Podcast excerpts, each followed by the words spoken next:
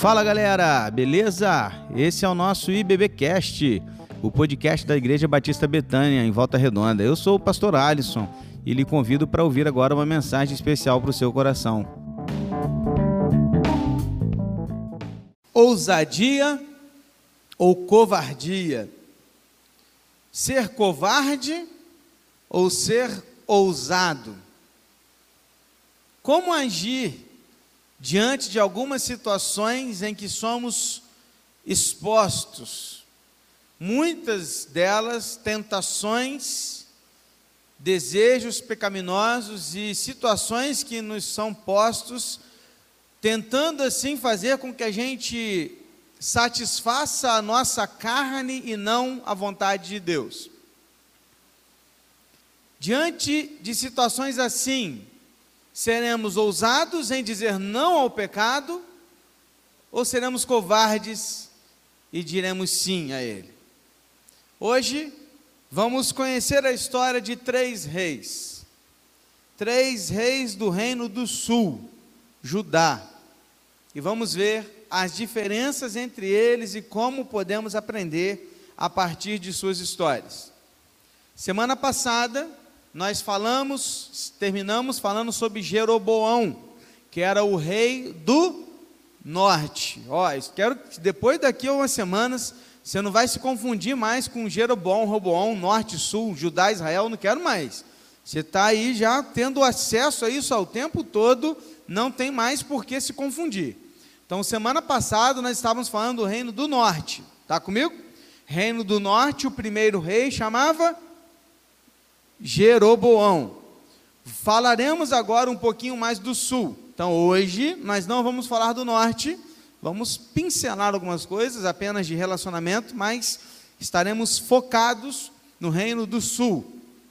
E como já disse a você, nos próximos capítulos vai ser isso. Nós vamos falar um pouquinho do sul, um pouquinho do norte, um pouquinho do sul, um pouquinho do norte, e vamos passar aí pelos reis. Daí a nossa série chamada Checkmate, que são as quedas dos reis. O tempo inteiro um rei caindo, e você vai ver isso a partir de agora cada vez mais. Quero convidar você a abrir a sua Bíblia no primeiro livro dos reis, capítulo 14.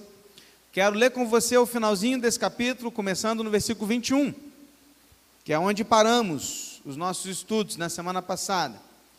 Primeiro livro dos Reis, capítulo 14. Nós vamos começar hoje no versículo 21. Achou aí? Está comigo? Diz amém. A palavra de Deus diz assim, 21 a 24. Roboão, filho de Salomão, reinou em Judá. Ele tinha 41 anos de idade quando começou a reinar e reinou 17 anos em Jerusalém na cidade que o Senhor havia escolhido de todas as tribos de Israel, para estabelecer ali, ali o seu nome. A mãe de Roboão se chamava Naamá e era monita. Judá fez o que era mal aos olhos do Senhor e com os pecados que cometeu despertou o seu ciúme ou zelo, mais do que seus pais haviam feito. Porque também os de Judá edificaram altos estátuas, colunas e postes da deusa Azerá, sobre todas as colinas e debaixo de todas as árvores frondosas. Havia também na terra prostitutos cultuais. Fizeram segundo todas as coisas abomináveis das nações que o Senhor havia expulsado de diante dos filhos de Israel. Dá uma parada aí, irmãos. Nós vamos falar agora do primeiro rei do sul. E vamos ver um pouquinho de como que foi ruim o seu reinado. Antes, eu queria te mostrar uma imagem aí no slide que vai aparecer agora para você, que é essa daí. Essa imagem eu coloquei para você ter uma noção um pouquinho do que eram as sequências dos reis. Porque nós vamos falar desses três reis do sul agora aí, tá? Ó, vamos lá. Tem uma linha vermelha no centro, dividindo parte sul e parte norte. Consegue ver? Então, a parte de baixo, ou seja, os três reis, os nomes dos três reis que estão embaixo, foram reis do sul, Judá. E os três reis que estão acima foram reis do norte Israel. Beleza? Lá em cima primeiro. Primeiro rei, tá no cantinho assim subindo assim, ó, não sei se você está conseguindo ler daí. Primeiro rei reinou por 22 anos e o nome dele foi Jeroboão. Essas datas que estão aí são datas aproximadas. Você vai entender depois por que não dá para cravar todas as datas. Eu vou explicar depois mais à frente isso. Mas basicamente essas datas aí nos dão uma noção. Então, o primeiro rei foi Jeroboão, que começou 931 a 910 a.C., Reino do Norte, tá? O segundo rei, ou seja, quem sucedeu Jeroboão, nós ainda vamos ver essa história, é Nadab, seu filho. Ele é o segundo rei e ele vai reinar só por dois anos. O terceiro rei do norte é Baasa, e ele vai reinar por 23 anos, lá no norte. Então nós estamos falando de um reinado que durou até 886 a.C. Beleza? Tá comigo? Isso aí depois vai estar tá lá no link no, na descrição do vídeo no YouTube amanhã. Para você que está aqui e para você que está assistindo, já está disponível aí, tá bom? Embaixo, ou seja, abaixo aí agora, você está vendo os três reis do sul, Judá. O primeiro rei reinou 17 anos. Seu nome, Roboão, ou Reoboão. Algumas versões trazem também esse nome, tá? Reinou de 931 a 913. O segundo rei, aqui essa imagem para mim ficou bem clara, mas ele reinou apenas por três anos, e o seu nome é Abias. E o terceiro rei do sul reinou por 41 anos, e o seu nome é Asa, e, ou seja, ele vai reinar até 870 a.C. Está comigo? Por que esse esqueminha? Porque eu acho muito legal. Você tem um esqueminha assim que te ajuda a, a olhar para a Bíblia e entender a sequência dos reis. Então, só para você ter uma ideia inicial dos reis, três primeiros reis do sul e os três primeiros reis do norte. Hoje nós falaremos dos três de baixo, e o primeiro que estamos falando é Roboão. Roboão está no texto que acabamos de ler. Interessante pensar que Roboão andou com Deus por três anos. No quarto ano de reinado, ele começou a abandonar o Senhor e fazer tudo que desagradava a Deus. Cara, presta atenção. Antes de eu voltar para o texto, entenda uma coisa aqui. Olha aqui para mim. Olha aqui para mim. Está olhando? Presta atenção. Deus fez uma aliança com o povo chamado Israel. Deus fez uma aliança a partir de Abraão, Isaac e Jacó, depois reforçou isso com Davi, mas havia uma aliança feita com este povo. Esta aliança, ela pode corresponder ao que a gente tem mais próximo de uma aliança de casamento. É uma aliança feita com o povo, ou seja, como se Deus fosse casado com Israel. Ok?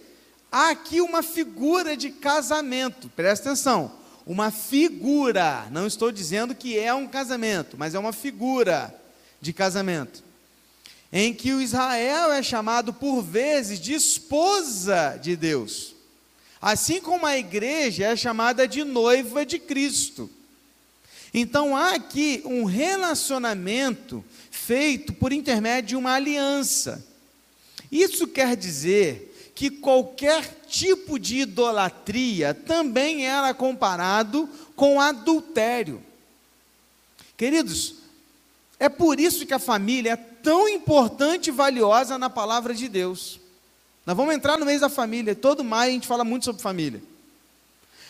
Não à toa o casamento aponta para a imagem de Deus. Não à toa Deus detesta o divórcio e o adultério.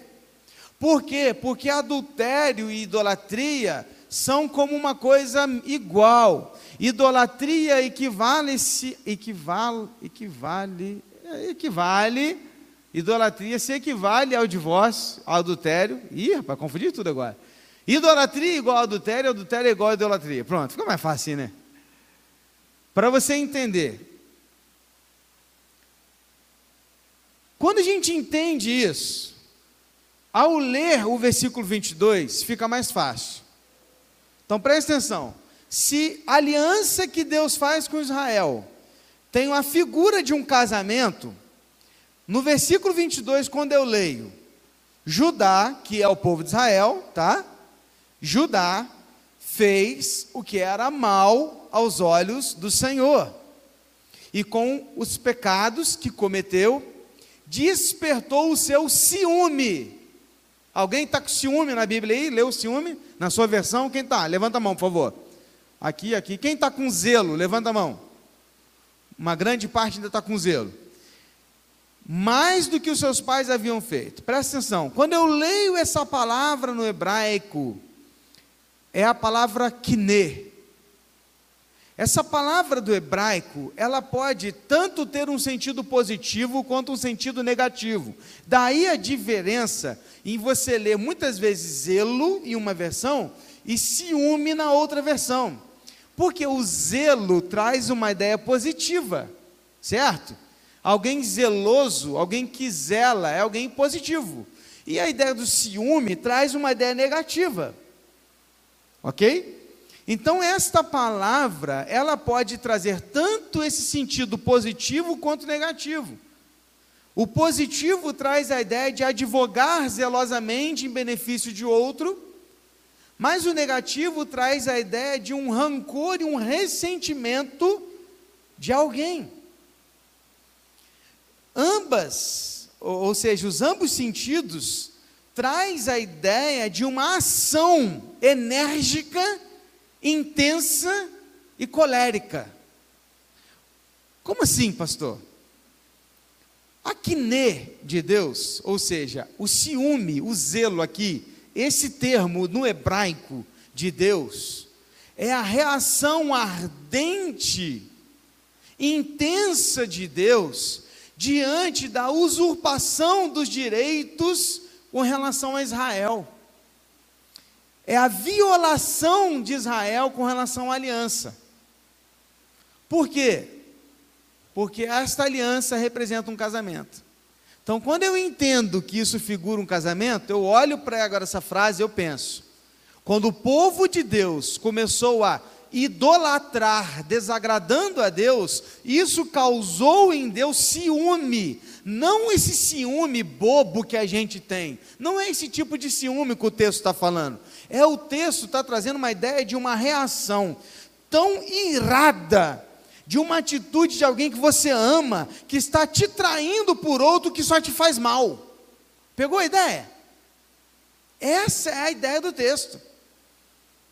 Então, quando eu olho para o texto no versículo 22, eu leio assim: Judá fez o que era mal aos olhos do Senhor, e com os pecados que cometeu, despertou a ira de Deus diante dele, que porque havia uma aliança entre eles, e essa aliança estava sendo quebrada pela parte de Israel, e Deus, se sentindo traído, olhava para aquela situação e estava irado com aquilo. Está entendendo, irmão?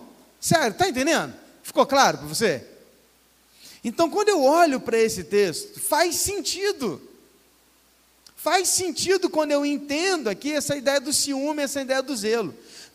Presta atenção. Paulo, por exemplo, ele vai usar a imagem do casamento ao advertir a igreja para que ficasse longe da idolatria pagã, em 1 Coríntios 10, 22.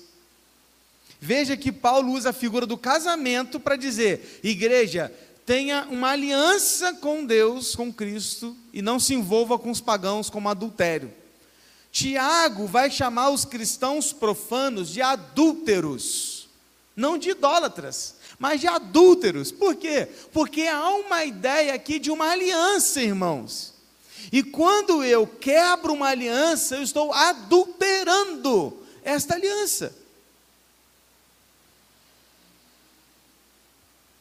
que estava acontecendo aqui era um povo chamado Judá, que havia recebido tudo de Deus, de uma aliança feita por Deus, e esse povo judá estava virando as costas para esse Deus, para flertar com outros ídolos que sequer existiam.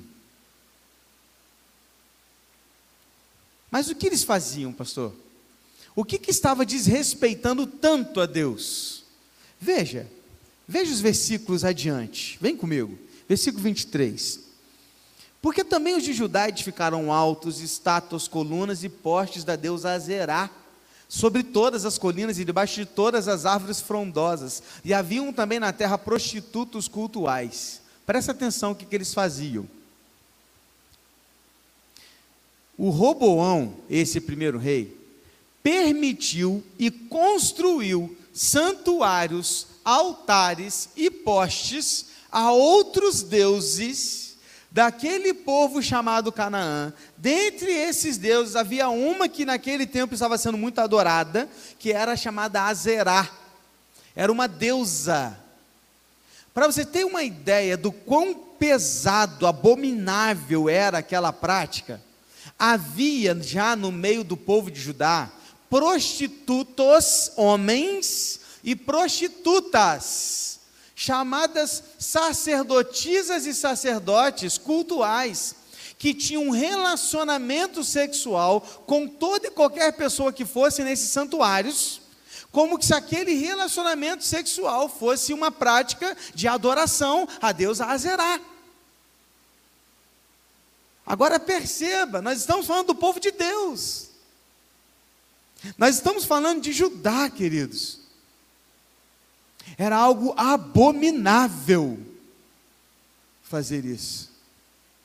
Meus irmãos, o sexo é algo puro e limpo para o casamento.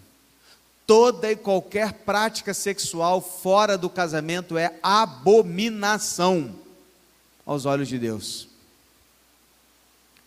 E o povo de Judá o que fazia? O povo de Judá não apenas idolatrava outros deuses com outros deuses, eles estavam literalmente adulterando-se, tanto no quesito idolatria quanto no quesito sexual, naquele período. E Roboão, o primeiro rei, concordava com tudo. O povo de Judá não era mais uma luz para os gentios, mas havia se tornado uma escuridão. Sua luz estava apagada não havia mais luz. As trevas haviam invadido Judá. Sabe o que é mais triste? É quando a gente olha para a igreja de Cristo atual e não vê algo muito diferente disso. Uma igreja, e quando eu digo uma igreja, não estou falando da igreja Batista exclusivamente, não, tá? A igreja de Cristo de forma geral. Brincando com a sexualidade flertando de uma forma tão imoral que dá nojo em alguns momentos. Nós que deveríamos ser luz, estamos muitas vezes mais apagados que as trevas do mundo.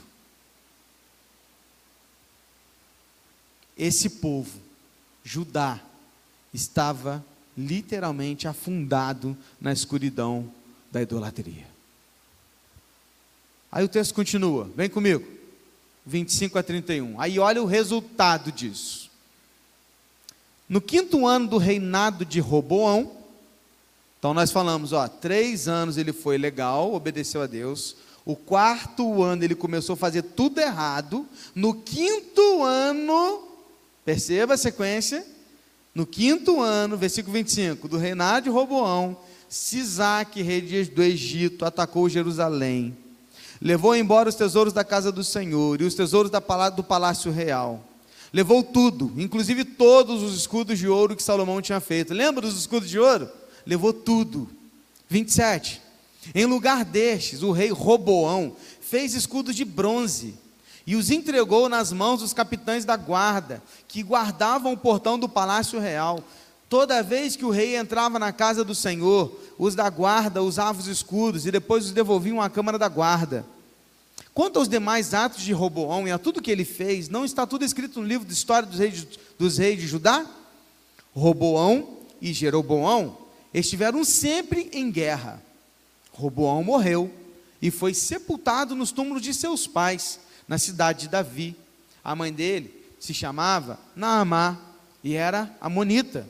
E Abias, o segundo rei aí, ó, filho de Roboão, reinou em seu lugar. Queridos, presta atenção. Olha a sequência. Deus abençoa o povo, faz uma aliança com ele. Esse povo vem, vira as costas para Deus, trai Deus, adultera contra Deus, prostitui contra Deus, idolatra Deus. Aí Deus o que, que faz? Disciplina. O resultado é a disciplina. Deus sempre disciplina o seu povo com o objetivo que este encontre arrependimento e perdão. Nós não disciplinamos filhos para que continuem fazendo o errado, mas disciplinamos filhos para que se arrependam e mudem de prática. A mesma coisa Deus está fazendo com o seu povo aqui, como faz até hoje, irmãos. O que ele faz? Levanta um rei do Egito chamado Sisaque esse camarada invade as terras de Judá, chega até Jerusalém, rouba os palácios, o, o, palácio do rei, leva alguns dos seus tesouros, leva os tesouros do templo, leva os escudos de ouro de Salomão, que era uma, um luxo, um luxo, leva tudo. E assim Deus está falando para Roboão: muda, povo, aprende. É a forma da disciplina de Deus. Porque, irmãos, pode colocar a próxima, Lucas. Sempre que o povo de Deus é disciplinado em decorrência de seus pecados, pode recomeçar ouvindo a palavra de Deus e humilhando-se diante do Deus da palavra. Sempre, irmãos. Sempre. Sempre nós podemos correr para Deus diante da disciplina que nos foi dada. É isso que Deus espera de nós. Que a gente se humilhe diante dele e ouça a sua palavra. Para quê? Para recomeçar. Para recomeçar. Segundo livro de Crônicas, eu já te falei que Crônicas e Reis são livros paralelos. Segundo livro de Crônicas, Roboão e seus oficiais se humilharam diante de Deus. Aqui nos Reis não está escrito isso. E com isso, Deus impediu Sisaque de destruir Jerusalém. Mas Judá ainda ficou sobre o poder de Sisaque, pagando tributo a ele. Agora, o que mais me chama a atenção é isso, dos escudos. Quando ele perde os escudos de ouro, Roboão não tem dinheiro para fazer outros. O que, que ele faz? Escudos de bronze substitui os escudos de ouro pelos escudos de bronze. E sabe o que ele faz? Toca a vida. Continua tocando a vida. Como se nada tivesse acontecido, irmãos. Como se os escudos de bronze foram iguais aos escudos de ouro.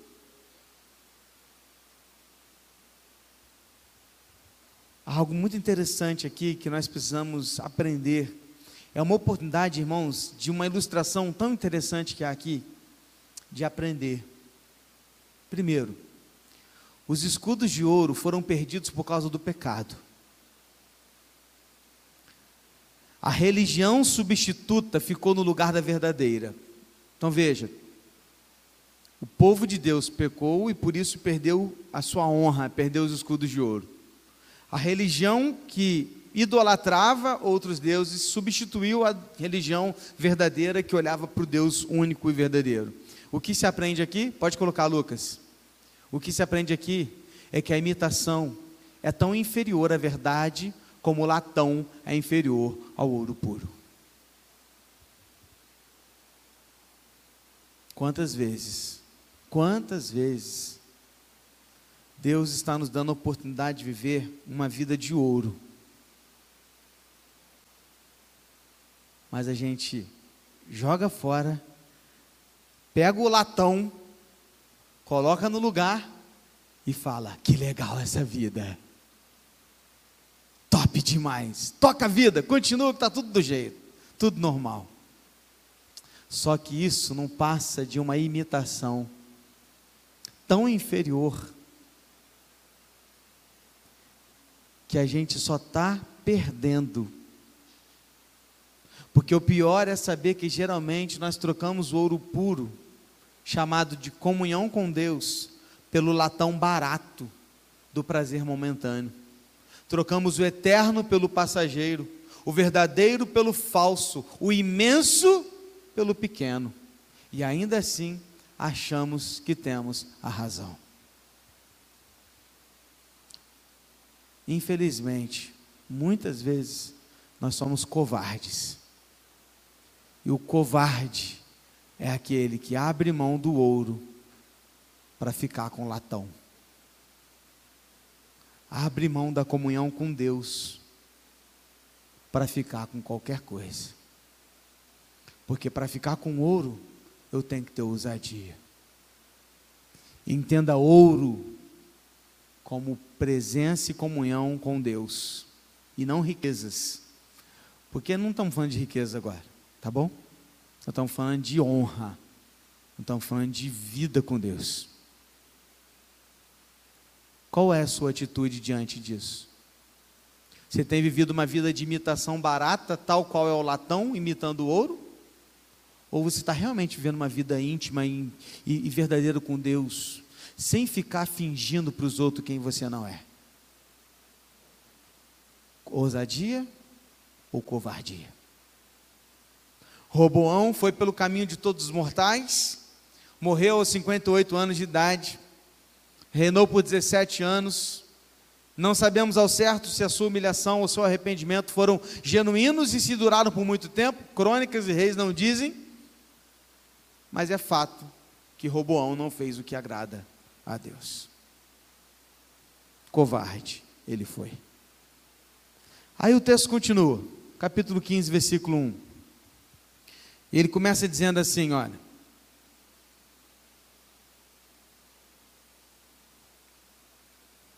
No 18 ano do reinado de Jeroboão, filho de Nebate, Abias começou a reinar sobre Judá. Parei, parei, parei. Dá uma pausa aí. Aqui uma, umas questões históricas aqui agora. Eu não sei você, mas sempre que eu li esses livros de reis, eu ficava com a pulga atrás da orelha. Que eu começava a ler, eu ficava assim, como assim? No 18º reinado do reinado de Jeroboão, começou a reinar outro? Não estou entendendo, dois reis? Você não ficava com essa pulga atrás da orelha? Eu ficava. Então vamos entender a parada? A partir de agora, veja isso. Próximo slide, Lucas. Para te, te ajudar a entender um pouquinho mais toda essa história. Vamos lá, de novo. A setinha ficou longe do, da televisão aqui para mim. Mas vamos lá, lá do seu lado direito, você está vendo duas setas, uma apontando para cima, uma apontando para baixo, meio que cortadas, mas dizendo Israel para cima e Judá para baixo, certo? Esse é o problema de quando você não pede o vaguinho para fazer. E é você que faz, entendeu? É isso aí, não tem jeito. Mas vamos lá. Isso aí era para ser uma linha do tempo, mais ou menos, para você ter uma ideia. Essa linha central aí do. Não, pode voltar, Lucas. Aí. Essa linha central está cortando de novo, cortando o Reino do Sul e o Reino do Norte. Beleza? Então vamos lá. Lá no cantinho esquerdo, seu cantinho esquerdo, está lá, 931 a.C. Você não está lendo tudo, mas está isso aí. Então ali é o, é o ponto zero, é o start, beleza? Então no start começou Jeroboão norte, Roboão sul. Aí o capítulo 15 está agora, pode pôr Lucas agora, nessa linha azul aí, ó. Viu que entrou uma linha azul na parada? Então, capítulo 15, versículo 1, está falando assim: olha, no 18 ano do reinado de Jeroboão. Opa, agora faz sentido. Jeroboão é o rei de onde? Do norte. Então, olha lá no 18 lá do rei do norte, começou a reinar um rei do sul, Abias, está vendo? Como é que faz sentido agora? E aí, quando você lê agora a Bíblia, nesses momentos dos reis, você vai entender essa parada. Vai acontecer tanto de um lado quanto do outro. Então, olha só. Começou a reinar o rei Abias, que é mais ou menos ali 913 a.C., que ele começa a reinar. E você vai ver que o Abias, ele vai reinar pouquinho. E ele vai sair antes de Jeroboão sair do trono. Você está vendo lá? Que a linha de Jeroboão está um pouquinho mais à frente. E, ou seja, enquanto Jeroboão reinou no norte, passaram três reis no sul. Roboão, Abias e começou Asa. Logo depois ele vai morrer. Jeroboão vai morrer e Asa vai reinar por 41 anos. Enquanto isso, lá em cima, Jeroboão está reinando até o início do reinado do, do Reino do Sul de Asa. Ajudou um pouquinho ou te piorou? Ajudou, né?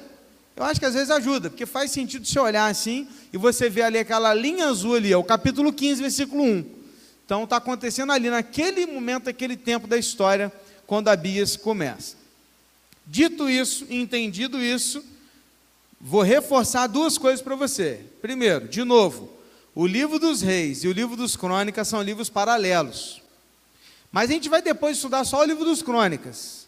Fica tranquilo, nós vamos voltar depois, rei por rei, é, olhando de novo pelo livro dos crônicas. O livro dos crônicas tem uma visão mais judaica, mais de Davi. E os reis, livro dos reis, tem uma visão mais panorâmica, mais geral de todos os reis, tá bom? Outra coisa é entender o seguinte: o reino do sul contava os anos diferente do reino do norte, para facilitar a vida, né? O reino do sul, ele contava, deixa eu pegar aqui para não confundir qual dos dois. Ok. O Reino do Sul começava a contar assim, por exemplo, nós estamos em 27 de abril de 2022. Então, digamos que hoje começou a reinar o rei Ari. Começou a reinar hoje. Só que só vai começar a contar a partir de 1 de janeiro de 2023. Entendeu a ideia? Mesmo que ele tenha reinado esse período, ele só vai começar a contar. Então, começa a contar o primeiro ano só em 2023 para 2024. O Reino do Norte não. Já conta a partir desse momento. Aí que dá essa confusão, às vezes, de datas. Por isso que às vezes a gente se perde um pouco, tá? Isso aí é só para confundir um pouquinho mais sua cabeça. Só, tá? Mas só para você lembrar disso. Mas vamos lá. Volta para o texto. Vamos começar a ler de novo agora, porque você já entendeu essa parada. Volta para o texto. No 18 ano do reinado de Jeroboão, rei do norte, filho de Nebate, Abias, começou a reinar sobre Judá, rei do sul. Versículo 2: Ele reinou três anos em Jerusalém. A mãe dele se chamava Maaca e era filha de Absalão. Abias andou em todos os pecados que seu pai havia cometido antes dele, e o seu coração não foi fiel ao Senhor seu Deus, como havia sido fiel o coração de Davi, seu pai. Mas, por amor a Davi, o Senhor, seu Deus, lhe deu uma lâmpada em Jerusalém, levantando seu filho depois dele e dando estabilidade a Jerusalém, porque Davi fez o que era reto aos olhos do Senhor e não se desviou em nada daquilo que o Senhor lhe havia ordenado em todos os dias da sua vida, a não ser no caso de Urias, o Eteu. Versículo 6: Roboão e Jeroboão estiveram sempre em guerra. Quanto aos demais atos de Abias e a tudo o que fez, não está tudo escrito no livro da história dos reis de Judá? Também houve guerra entre Abias e Jeroboão. Abias morreu e eles o sepultaram na cidade de Davi, e Asa, seu filho, começou a reinar em seu lugar. Eu não sei você, mas chama muita atenção como que Deus continua abençoando Judá pela figura e pela pessoa de Davi. Cara, que fantástico isso, né? Eu fico pensando às vezes quantas gerações adiante Deus abençoará a minha família por causa de mim. Você já pensou nisso?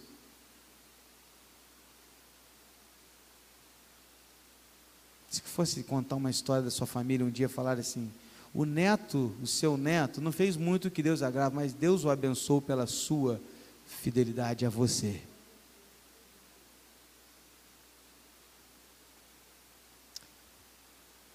Como é bom caminhar com Deus.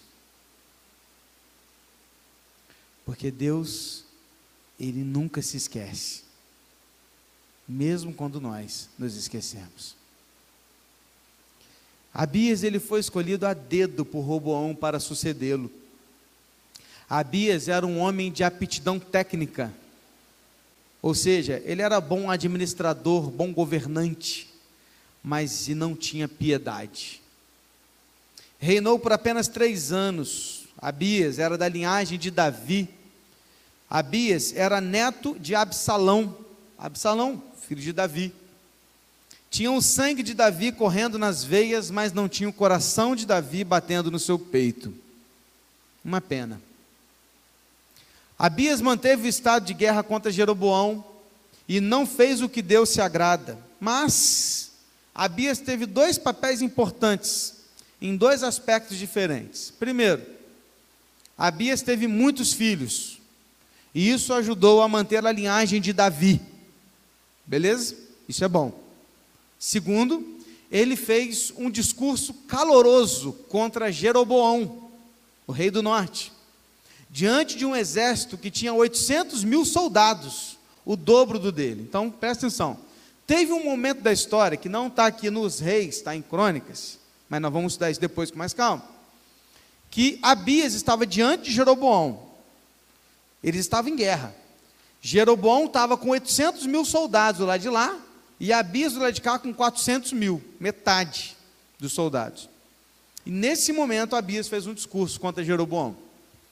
Para resumir, o que, que se destacou no discurso dele? Primeiro, que ele lembrou a Jeroboão que os reis deveriam vir da linhagem de Davi. E aí ele já quebrou Jeroboão nesse sentido. Segundo, ele lembrou a Jeroboão que os sacerdotes deveriam ser da linhagem de Arão o que o rei do norte não fazia. Você lembra disso? Lá era qualquer um. E ele lembrou ele, ó, não é assim. Para ministrar no templo do Senhor tem que ser sacerdote levita da linhagem de Arão. Terceiro, ele lembrou Jeroboão que o único templo autorizado para adoração a Deus estava em Jerusalém, e não aqueles templos que ele tinha lá em cima. E fechou dizendo, em quarto lugar, que se Israel lutasse contra Judá, eles, Israel, estariam lutando contra o próprio Deus. Porque Judá, mesmo nos seus defeitos, estava do lado do templo e tentando fazer o certo. Era o que ele disse para Jeroboão.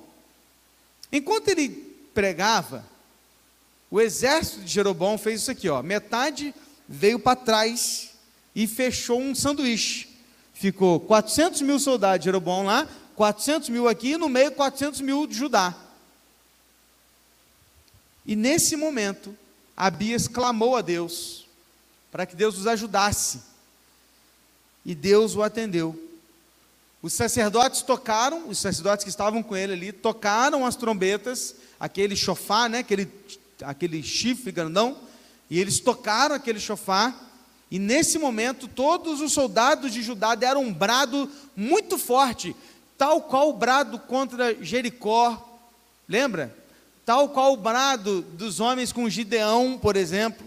Eles deram um brado tão forte. E nesse dia, Deus deu a vitória para Judá. E mais da metade dos soldados de Israel morreram naquela batalha.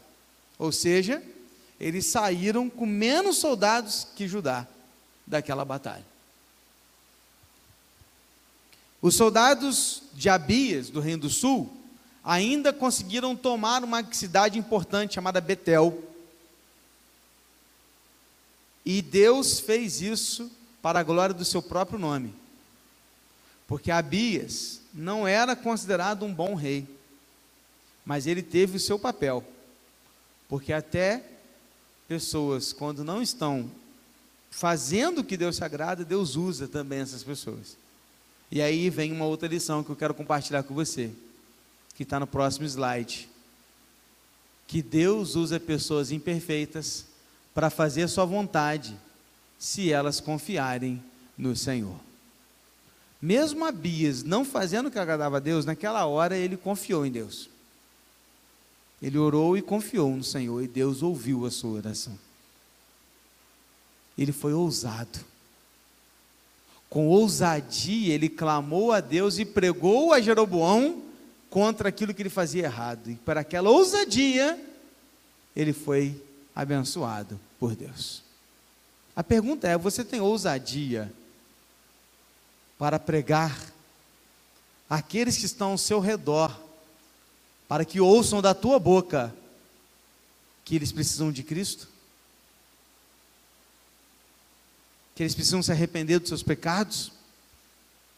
Que eles precisam mudar a sua prática? Porque Abias, mesmo não sendo perfeito, fez isso. Porque a gente tem um negócio do seguinte, eu não sei você, mas a gente tem uma parada assim. Ah, como é que eu vou? Como é que eu vou falar? Eu não sou nem perfeito, né? Você não pensa assim de vez em quando? Cara, eu sou errado demais, eu faço um monte de coisa errada. Nossa, eu erro demais, eu peco demais. Meu pensamento é muito ruim. Eu tenho. Não, não posso. Presta atenção. Presta atenção. Se Deus for esperar usar uma pessoa perfeita para falar sobre o Evangelho para outra pessoa, ninguém vai pregar. Porque não existem as tais. Todos nós somos pecadores. Mas mesmo sendo pessoas imperfeitas, Deus usa as nossas vidas se confiarmos no Senhor. Amém? Confie nele e seja usado por ele para falar a pessoas que precisam ouvir da tua boca a verdade do Evangelho. Caminhando para o final, o último texto que leremos, e então vamos aprender com o terceiro último rei. Capítulo 15, versículos de 9 a 24. Você pode voltar à tela passada, o, o Lucas, por favor? Aí. Olha o versículo 9. No vigésimo ano do reinado de Jeroboão, rei de Israel, Asa começou a reinar sobre Judá. Olha de novo a linha lá, ó. Asa, tá vendo lá? Eu não coloquei outra linha azul, dei mole. Mas olha lá, ó, na linha amarelinha lá de Asa, se você seguir reto, você vai ver que é o finalzinho do reinado de Jeroboão ao norte. Tá vendo? Então, lá no finalzinho do reinado de Jeroboão, começou a reinar Asa embaixo, ao sul. Então vamos lá, versículo 10. Ele reinou 41 anos em Jerusalém a mãe dele se chamava Maaca. Leia-se a avó dele, tá? Porque Maaca era a mãe do Abias. Só que no hebraico não tem essa parada. Por isso ele chamou o pai Abraão. Mesmo sendo tataravô, não, é o pai Abraão. Então a ideia de pai e mãe é a ideia daquele que está acima de mim, meu, meu descendente, não, ascendente, né? Então, ou seja, ele é meu pai e minha mãe, tá? Então leia esse aqui, avó. Então vamos lá, continuar a leitura. A mãe, leia-se, a avó dele se chamava Maaca e era filha de Absalão. Versículo 11. Asa fez o que era reto aos olhos do Senhor. Glória a Deus, finalmente um. Como Davi, seu pai. Versículo 12. Porque tirou da terra os prostitutos cultuais removeu todos os ídolos que seus pais fizeram. Ele depois contra Maaca, sua mãe, da dignidade de rainha mãe, porque ela havia feito uma abominável imagem para servir de poste da deusa Azerá. O rei Asa destruiu essa imagem e a queimou no vale de Cedron. Os lugares altos, porém, não foram destruídos. No entanto, o coração de Asa foi fiel ao Senhor durante toda a sua vida. Ele trouxe à casa do Senhor as coisas consagradas por seu pai e as coisas que ele mesmo havia consagrado: prata, ouro e utensílios. 16. Asa e Baasa, que já é o outro rei lá, ó, tá vendo? Na linha. Rei de Israel, estiveram sempre em guerra. Porque Baasa, rei de Israel, invadiu Judá e começou a edificar a cidade de Ramá para impedir a entrada e a saída do território de Asa, rei de Judá. Então Asa pegou toda a prata e ouro restante dos tesouros da casa do Senhor e os tesouros do palácio real e os entregou aos seus servos. E o rei Asa os enviou a Ben-Hadad, filho de Tabrimon, filho de Rezion, rei da Síria, que morava em Damasco, dizendo: Versículo 19: Que haja uma aliança entre mim e você, como houve entre o meu pai e o seu pai. Eis que estou lhe enviando um presente, prata e ouro. Vá e anule a sua aliança com Baasa, rei de Israel, para que ele se retire do seu território. Ben-Hadad deu ouvidos ao rei Asa e enviou os capitães dos seus exércitos contra a cidade de Israel. Eles conquistaram Ijon, Dan, Abelbet, Maaca e toda a região de Kineret, com toda a terra de Naphtali. Quando Baasa soube disso, deixou de edificar Ramá e ficou em Tirza. Então, o rei Asa fez apregoar por toda a região de Judá que todos, sem exceção, deviam ajudar a trazer de Ramá as pedras e as madeiras que Baasa havia usado para edificá-la. Com elas, o rei Asa edificou Geba, de Benjamim e Mispa. 23. Quanto aos demais atos de Asa, a todo o seu poder e tudo que fez as cidades que edificou, não está tudo escrito no livro das histórias dos reis de Judá? Porém, no tempo da sua velhice, foi atacado por uma doença nos pés. Asa morreu, foi sepultado na cidade de Davi, seu pai, e Josafá, seu filho, reinou em seu lugar. Viu? Cidade de Davi, seu pai. Davi não era o pai dele, mas era o pai por ser alguém mais acima. Asa foi um bom rei. Tentou fazer tudo que era certo aos olhos do Senhor. Vamos dividir um pouco a história de Asa aqui rapidinho. Primeiro, primeiro que Asa desfrutou de paz. Por quê? Porque Abias, o seu antecessor, lutou contra Jeroboão e venceu essa batalha. Lembra? Isso fez com que Israel ficasse murchinho. Logo, Judá e Israel não tiveram problema de guerra nesses dez anos. Ele só foi ter problema lá com Baasa, lá na frente, mas a gente vai ver depois. Então, nesse período de dez anos, ele teve tempo para fazer o que era certo. Então, em todo esse período, o que, que ele fez? Ele reforçou seu exército e edificou cidades de defesa. Mas não apenas isso. O que, que ele fez também? Com muita coragem e ousadia, ele tratou do pecado na sua terra com severidade. O que, que ele fez, gente? Lembra lá dos prostitutos e das prostitutas dos santuários de Azerá? Lembra? Ele expulsou todos eles de Judá, quebrou todos os ídolos e todos os postes que tinham em Judá. Ele foi além disso, porque a sua avó, Maaca, a rainha lá, que tinha um, um, né, um, uma função de rainha, ela tinha um ídolo pessoal de Azerá, num dos quintais dela. E o rei Asa foi lá e arrancou aquele ídolo, queimou e jogou fora. E tirou o título dela de rainha. Ou seja, ele foi ousado para cortar na própria carne. Ele tirou na sua própria família o que havia de errado. Mais adiante, Asa convocou uma assembleia e ao se reunir com o seu povo, ele fez o povo renovar a aliança com Deus. Olha que legal. Lembra do casamento? Lembra de renovar os votos? De vez em quando a gente faz isso, né? Renovar os votos. Então, era como uma renovação de votos. Fez o povo voltar-se para o Senhor e renovar os votos com o Senhor, porque eles haviam traído a Deus. Ele fez isso, e não apenas o povo de Judá se compareceu, mas até outros povos do norte compareceram para essa assembleia.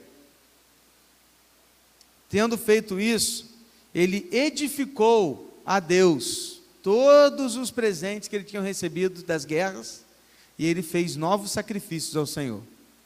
Porém, no final da sua vida, ele vacilou. Quando foi atacado por Baasa, lá aquele outro rei lá de cima, lá, ó, ele vai ser atacado por Baasa. O que que Baasa vai fazer? Ele vai atacar Judá e ele vai começar a construir uma fortaleza protegendo o seu povo de Judá, numa cidade chamada Damasco. E aí o que que, que, que o, o, rei Asa vai fazer? O que, que ele deveria fazer? Procurar Deus e ao Senhor e falar: Senhor, estou com um problema, preciso que o Senhor me ajude. Mas não, o que, que ele fez?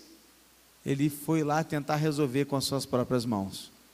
Pegou todo o seu tesouro, levou para o rei de Damasco, deu para o rei e falou assim: Quero te dar de presente, para que você não permita que Baasa faça a fortaleza aí, mas que você faça uma aliança comigo.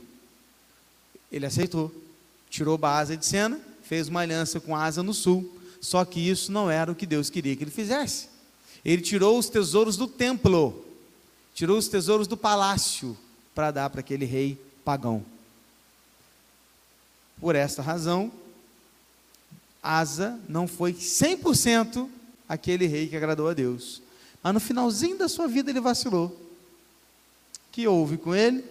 Uma doença nos pés, não sei dizer qual tipo, mas que lhe trouxe muitas dores e sofrimento. E Asa faleceu depois de 41 anos reinando sobre Jerusalém. Seu filho Josafá vai assumir o reino do sul depois de Asa. Está comigo? Está comigo? Amém? Estamos juntos? Estamos juntos aí, então não? Depois nós vamos estudar crônicas. E a gente vai voltar e vai ver tudo de novo. Aí de repente vai te ficar mais fácil para você entender passo a passo, com mais detalhes. Mas eu quero fechar te dizendo uma coisa. Pode ir, Lucas. Mais um. Aí. Algo que eu aprendo aqui é que nós devemos ser ousados para dizer não ao pecado em nossas vidas e sermos fiéis a Deus em todo o tempo. O que eu aprendo é que ao falar de três reis, nós destacamos a diferença entre eles. Qual era a diferença entre esses três reis? Covardia e ousadia. Aprendemos que em nossas vidas nós podemos ser ousados ou covardes diante do pecado que se apresenta, que apresenta. Porque é preciso coragem para dizer não àquilo que desagrada a Deus, mas agrada aos nossos corações. Ou você tem ousadia e coragem para dizer não, ou você vira um covarde e aceita politicamente correto, você aceita o pecado na sua vida, ao seu redor, e você simplesmente vive como se nada tivesse acontecendo. Você escolhe o escudo de bronze, de latão, ao invés do escudo de ouro do Senhor. Que tipo de atitude você vai ter? Asa teve coragem e ousadia para chegar na sua avó e falar: você está errada. Rapaz, tem moral? Ir lá na casa dela e falar: ó, isso aqui não. E você não vai ser mais rainha mãe agora. Por quê? Porque você está desagradando a Deus. Às vezes a gente não tem coragem de falar isso nem para o filho. Quanto mais para alguém que está acima de nós. A pergunta é: você vai ter coragem ou ousadia? Ou você vai continuar um covarde diante dos pecados que estão diante de você, na sua vida, na sua frente? Qual é a sua escolha? Feche seus olhos, vamos orar a Deus.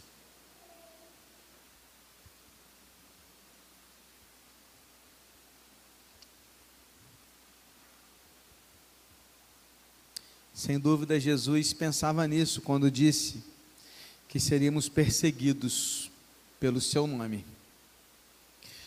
Porque quando assumimos uma vida ao lado de Cristo, somos convidados a carregar a nossa cruz, negar a nós mesmos e segui-lo. E fazer isso incomoda muita gente. Sem dúvida, Jesus pensava nisso Porque preciso ter coragem. É preciso ter coragem para tomar a cruz, negar a si mesmo e seguir a Jesus. Diante desse convite, nós temos duas opções. Ou a gente faz igual o rico, jovem rico, e fala: Não, para mim não dá. Quero voltar para os meus prazeres ou a gente faz igual Pedro: Senhor, para onde irei se só tu tens palavras de vida eterna? Qual é a sua resposta hoje? Pai, estamos aqui diante do Senhor, Deus. Esse texto histórico, e como é bom contar histórias, como é gostoso participar de uma história assim, a gente se faz presente. Mas ao mesmo tempo, não é uma história morta, é uma história viva. Não é uma leitura passada e ultrapassada, mas é uma leitura presente e mais atual do que nós vamos ler amanhã. Porque o que estamos lendo aqui nesse texto é um desafio que é colocado diante de nós, Deus, para assumirmos posição diante do pecado nas nossas vidas. Diante daquilo que é o convite do Senhor para nós, diante do momento em que o Senhor está diante de nós e diz: Vinde a mim. Siga-me, tome a tua cruz, entre pela porta estreita, caminhe pelo caminho apertado, todos vão te perseguir, eles vão te odiar, e bem-aventurado será você quando for perseguido e odiado, porque eles estarão perseguindo não você, mas a mim, Jesus Cristo disse isso. E quantas vezes, Deus, nós somos covardes, covardes porque não temos coragem de falar a verdade do teu evangelho para quem precisamos, mas nos calamos covardes diante do pecado que se apresenta a nós, e aquilo nos traz prazer, e pelo prazer nós falamos sim para o pecado. Covardes somos muitas vezes diante da tua palavra, quando nos confronta, e tantas e tantas vezes voltamos para casa da mesma maneira, porque não queremos mudar. Ajuda-nos, Deus, a vencer essa covardia com a ousadia da tua palavra. Que o teu espírito que habita nas nossas vidas nos dê ousadia. Porque a gente fala tanto de ousadia, ousadia para encontrar o impossível, ousadia, ousadia para ver o sobrenatural, ousadia, ousadia para encontrar as tuas bênçãos, mas dificilmente falamos, me dê ousadia para vencer o pecado, ousadia para me arrepender dos meus erros, ousadia para orar ao Senhor todos os dias, ousadia para acordar mais cedo e ler mais da tua palavra, ousadia para falar mais do teu amor àqueles que me cercam, ousadia para dizer não para o pecado, não para a tentação. Mas a gente só pensa em ousadia quando a visão é prosperidade.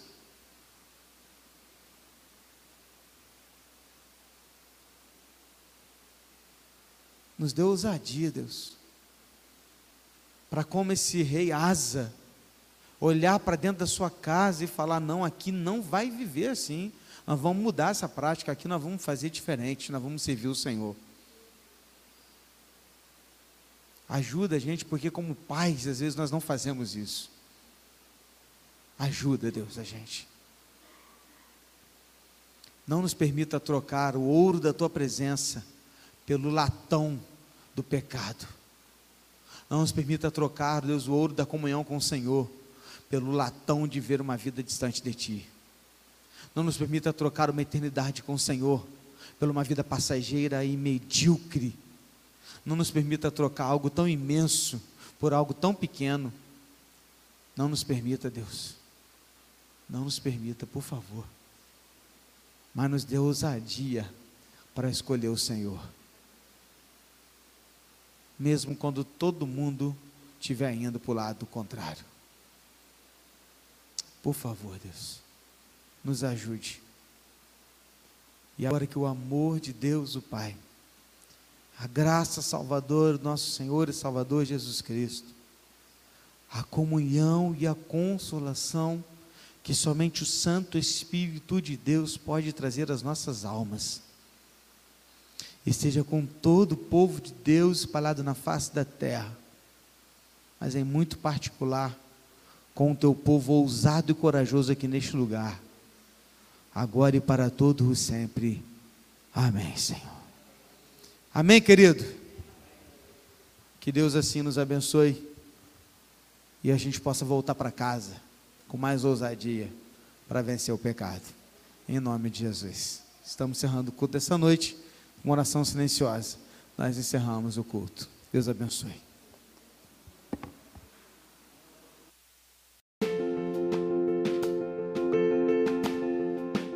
E esse foi o nosso podcast de hoje. Siga nossa igreja nas redes sociais e compartilhe também esse podcast com mais pessoas. Venha nos fazer uma visita na Rua Manuel Bandeira, número 53, São Luís, Volta Redonda, Rio de Janeiro. Um abraço e até mais.